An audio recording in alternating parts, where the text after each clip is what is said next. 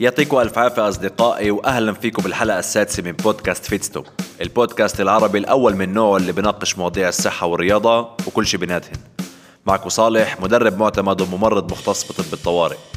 في هاي الحلقة رح نحكي عن موضوع جدا قريب على قلبي وهو كيف نبني برنامج تدريب مناسب لإلك ولأهدافك. خليكم معي لتستفيدوا وتفيدوا.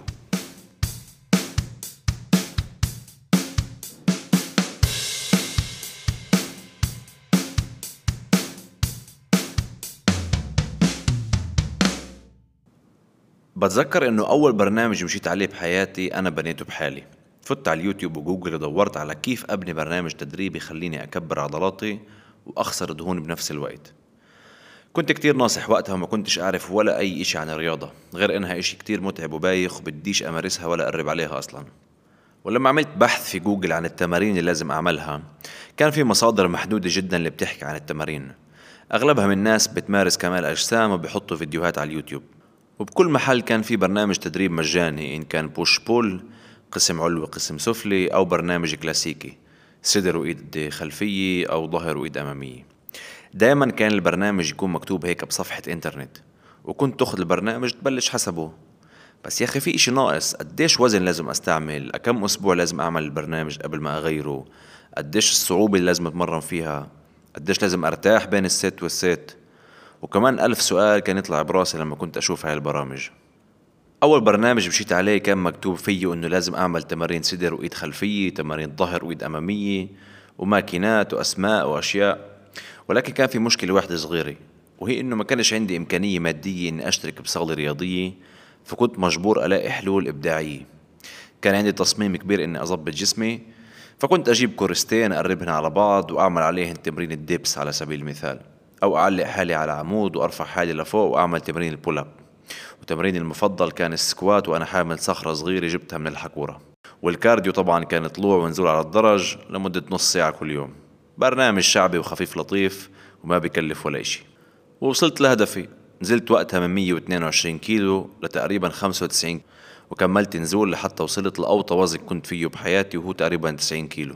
وقتها شفت إنه جسمي بطل عجبني وبطل مريح لإلي أبدا. صرت ضعيف لدرجة إنه الناس اللي بيعرفوني فكروني مريض. كان عندي كتلة عضلية منيحة بس مش إشي كتير كبير. وهون قررت إنه إجا الوقت إني أدخل على صالة رياضية وأبلش أرفع حديد لأني قرأت إنه الحديد بظبط الجسم وبخليه يصير متناسق أكتر. وهون فت متحمس أول مرة على الصالة الرياضية بدي أجرب كل شيء وبدي أشوف كل الماكينات وأستعملهن وأكبر بسرعة أصير زي المتجسمين بالجيم.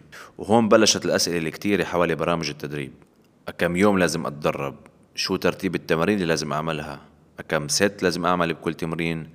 كم يوم راحة لازم اخد هل بنفع أتمرن يومين ورا بعض ولا لا؟ طيب شو الأوزان اللي لازم أستعملها؟ وكمان وكمان أسئلة. وهون بنوصل لأول وأهم مبدأ بأي برنامج تدريب وهو مبدأ الملائمة للهدف أو specificity بالإنجليزي. ممكن نفكر إنه أغلب الأهداف عند الأشخاص بالصالة الرياضية هن يا إما يخسروا وزن أو يكبروا عضلات. بس في أسباب كتير للناس تتمرن عشانها. مثل الصحة مثلا زيادة القوة زيادة اللياقة البدنية. ممكن يتدرب رياضات معينة يكون لاعب كرة قدم. تحسين شكل منطقة محددة بالجسم زيادة قدرة القلب والرئتين أو حتى الاستمتاع فقط بدون ولا أي هدف نهائي. كل هاي الأهداف هي أهداف مميزة وفي كتير طرق وعوامل اللي ممكن نتلاعب فيها لحتى نخلي شخص معين يقدر يحققها عن طريق برنامج تدريب وطرق تدريب معينة. الإنسان المبتدئ رح يحصل على برنامج غير الإنسان المتقدم. الضعيف رح ياخذ برنامج غير الشخص السمين والشخص الرياضي رح ياخذ برنامج غير الشخص الغير رياضي وفكر هاي النقطة جدا مفهومة وبسيطة. إذا أنت عندك أهداف معينة فمنطقي جدا أنه البرنامج اللي أنت ماشي عليه يلائم هاي الأهداف. كيف؟ رح نحكي لقدام بكمالة هاي الحلقة. إنك تبني برنامج تدريبي محيك كحياكي على الشخص بتطلب منك كمدرب فن وعلم كبير. طبعا عم نحكي إذا أنت عارف حالك شو عم تعمل ومش حافظ كم برنامج من الإنترنت وبتعطي الكل نفس البرنامج. مبدأ الملائمة أو ال specificity هو مبدأ اللي بينطبق على كل إشي بعالم ال fitness وهذا المصطلح مشهور كتير بين أوساط المتدربين. يعني إذا أنت لاعب كرة قدم لازم تتدرب بشكل اللي بلائم متطلبات الرياضة اللي بتمارسها أو بالأحرى بلائم الامتحان بين قوسين اللي راح تمتحن فيه اللي هو رياضتك. إذا كنت مصارع أو لاعب فنون قتال برضه راح يكون لك برنامج خاص فيه متطلبات مختلفة. ولكن أغلب الأشخاص بدها برنامج اللي هدفه الأساسي هو إما تحسين الكتلة العضلية يا خسارة الدهون. وهذا هدف عام ومش بحاجة لكتير تخصص بحركات معينة لحتى نوصله. على الأقل بالفترة الأولى من التدريب. لهيك الشخص اللي جاي من خلفية غير رياضية وما عمل أي تمارين سابقا أنا بقدر تقنيا أحطه على برنامج اللي فيه أي تمرين بدي إياته. وأنا شخصيا بآمن إنه هاي أفضل فترة إني أختار أصعب تمارين وأكثرها تعقيدا وأخلي المتدرب يبلش يتعلمها مثل ال squat ال deadlift الضغط فوق الراس وكل التمارين المركبة في مدربين بيعتبروا هاي التمارين متقدمة ومش لازم شخص مبتدئ يعملهن. بخالفهن الرأي تماما ولكن ما علينا. طبعا لازم يكون في أخدان بالحسبان أكم يوم بيقدر هذا الشخص يتمرن هل عنده إصابات سابقة شو نوع الحياة اللي عايشها قديش بيقدر يكرس موارد للتعافي مثل ما حكينا في حلقة التعافي سابقا وكمان كتير تفاصيل مهمة نعرفها لحتى نقدر نلائم البرنامج للمتدرب. بعد مبدأ الملائمة اللي هو حسب رأيي أهم مبدأ على الإطلاق وهو أصعب خطوة ياخدها أي مدرب مع أي متدرب إنه يفحص شو أكتر برنامج مناسب لإله بيجي عندنا التطبيق.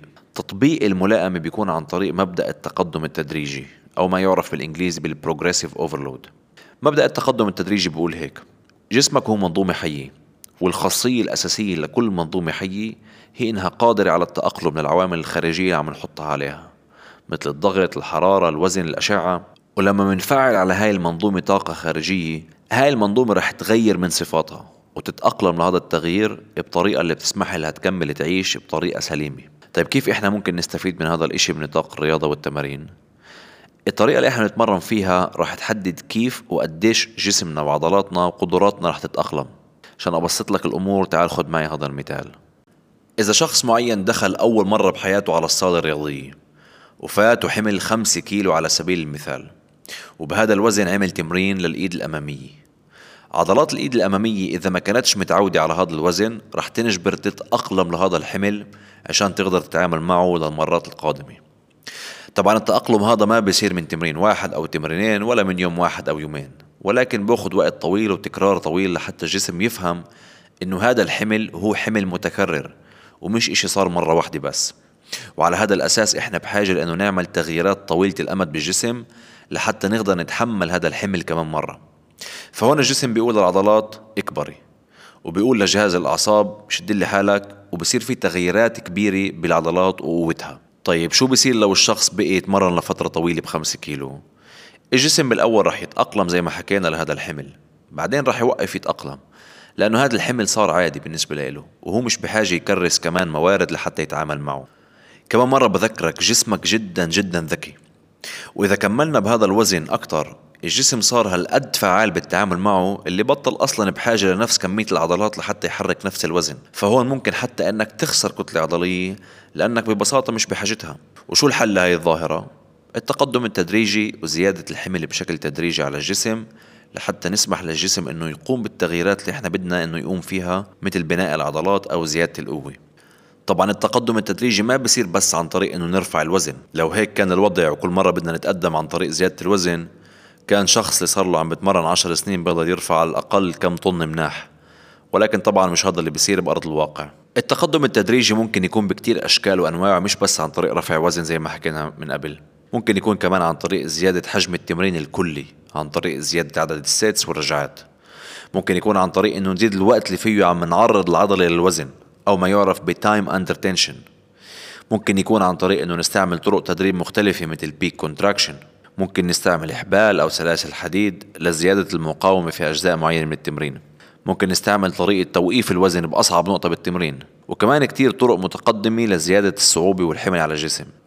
طبعا أهون طريقة للتقدم التدريجي واللي الكل بيقدر يفهمها بسهولة هي طبعا إنك تزيد وزن ولكن زي ما حكينا قبل هاي الطريقة بتشتغل فقط في بداية مشوارك بالتمارين الرياضية. كل ما تقدمنا أكتر وصار عندنا خبرة أكتر بالتمارين وكل ما جسمنا تعرض لطرق وأوزان مختلفة أكتر منصير بحاجة لأكثر طرق مبدعة عشان نكمل نحط تحفيز خارجي على العضلات. إذا بدنا إياها تنمو كمان وكمان طبعا. هون بفوت عناصر مختلفة ببناء برنامج التدريب مثل تقسيم البرنامج والبيرودايزيشن واستغلال مبدأ الأوفر كومبنسيشن رح أخصص حلقة كاملة لهي المواضيع لقدام لأنها جدا جدا مهمة. ولكن بدي أرجع شوي لورا. ذكرت جملة أنا قبل شوي وحكيت على إنه واحدة من الطرق اللي ممكن فيها نتقدم بالتمارين بشكل تدريجي هي زيادة حجم التمرين الكلي. هاتوا نحكي شوي عن حجم التمرين لأنه لما نفهم شو معنى حجم التمرين بنقدر ببساطة نحدد البرنامج اللي نمشي عليه. حجم التمرين باختصار شديد هو كمية الشغل اللي حطيته بالتمرين. لما بنفكر بكيف إحنا بنتمرن بنشوف إنه إحنا بنعمل مجموعات سيتس مكونة من رجعات معينة وبنستعمل بكل مجموعة أو ست وزن معين وبنعمل هاي العملية كم يوم بالأسبوع. وهذا هو بالضبط حجم التمرين. هو عبارة عن عدد الرجعات ضرب عدد المجموعات ضرب الوزن الكلي اللي استعملناه. بس أضرب كل هالأرقام ببعض بيطلع عندي رقم معين وهذا الرقم بعتبره حجم التمرين تبعك. فلما بدي أخلي شخص يتقدم شوي شوي بالتمارين لازم أزيد من هذا الرقم اللي طلع عندي. وهيك بعرف إنه عم بتحدى الشخص بشكل تدريجي. طيب قديش لازم أرفع حجم التمرين؟ كل قديش لازم أرفع حجم التمرين؟ هون بصير الموضوع شخصي وفردي لكل شخص وكيف جسمه عم بيستجيب لحجم التمرين الحالي اللي عم نعمله. وهون دور المدرب يلائم حجم التمرين المتدرب تبعه ومتطلباته ومستواه. لحد إسا حكينا عن مبدأ الملائمة ومبدأ التقدم التدريجي كمبادئ أساسية لازم ناخدها بعين الاعتبار لما بدي أبني برنامج تدريب كامل وشامل ومنطقي. والمبدأ الثالث هو مبدأ التعافي. حكيت بشكل موسع على التعافي في حلقة سابقة. بنصح الجميع يروح يسمعها بعد ما تخلص هاي الحلقة لأنه حكيت فيها بتوسع عن مفهوم التعافي وشو الطرق الصحيحة إنه نتجنب عدم التعافي. التعافي هو حلقة الوصل بين المجهود اللي بتحطه بالتمرين وبين النتائج اللي بتشوفها من التمرين. بدون تعافي مناسب رح تخسر الفرصة إنك تشوف شو جسمك قادر عن جد ورح تشوف نتائج أقل بكتير ويمكن ما تشوفش نتائج ابدا. وإذا بدي أطلع كشخص ببني برنامج لشخص آخر أو يمكن أنت حابب تبني برنامج لحالك. لازم تأخذ بعين الاعتبار التعافي من التمرين بشكل جدي جدا وتحطه أولوية بالذات إذا أنت شخص متقدم ومش عم بتشوف نتائج بالفترة الأخيرة. طيب سؤال ممكن ينطرح هون. قديش أنا بحاجة لتعافي؟ كيف بعرف عدد الأيامات اللي لازم أرتاح فيها مثلا؟ كيف بعرف عدد ساعات النوم الصحيحة؟ كيف بعرف إذا عم بعمل كل إشي صح أو لا؟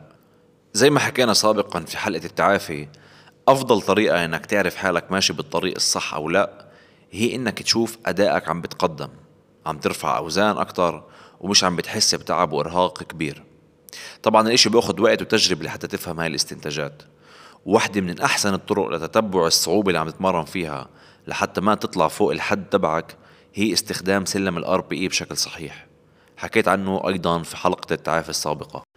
خلال المقابلة الأولية اللي بعملها مع كل متدرب عندي قبل ما أقعد أبني له برنامج تدريب لازم أفهم منه بشكل متعمق كيف حياته ماشي. شو بيعمل كل يوم؟ شو بيشتغل؟ قديش ساعات بينام؟ هل في ورديات ليل أو اضطرابات نوم؟ كيف نظامه الغذائي ماشي واستهلاك المي؟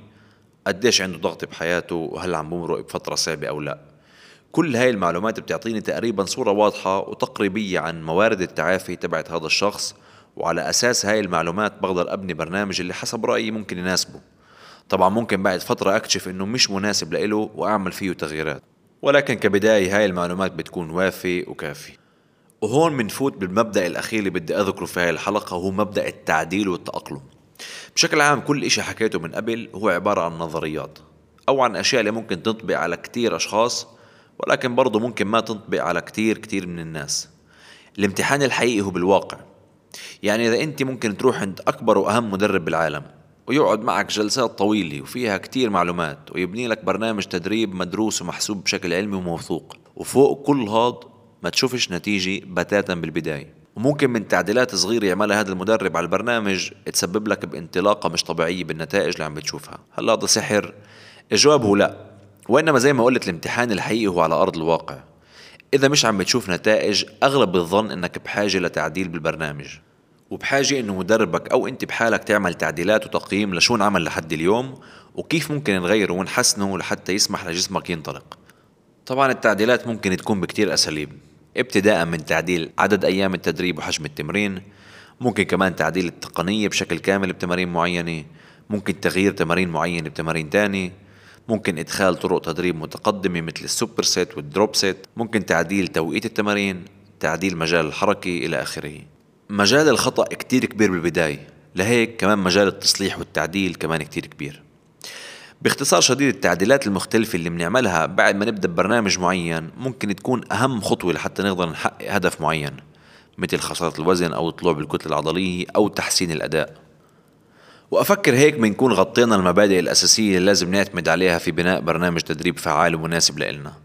عشان تقدر تتقن بناء برنامج لنفسك أو لناس تاني لازم تكون فاهم هاي المبادئ بشكل عميق ومدروس وأساسي. وفي حال حبيت أساعدك في بناء برنامج مناسب لإلك ولاحتياجك بدون ما تضطر تعمل كل هذا الشغل لحالك. فحلك موجود عندي. تواصل معي وخلال 48 ساعة راح يكون عندك برنامج تدريب مدروس 100% ومبني بشكل علمي وعلى أسس قوية جدا والتكلفة شعبية ورمزية جدا. إذا حابب تسمع تفاصيل أكتر خلي تفاصيلك في استمارة التسجيل تحت أو تواصل معي عن طريق صفحة الإنستغرام أو عن طريق موقعنا www.fitstop.club طبعا بعد في تفاصيل كتير ومبادئ كتير ما حكيت عنها بما يخص بناء برامج التدريب.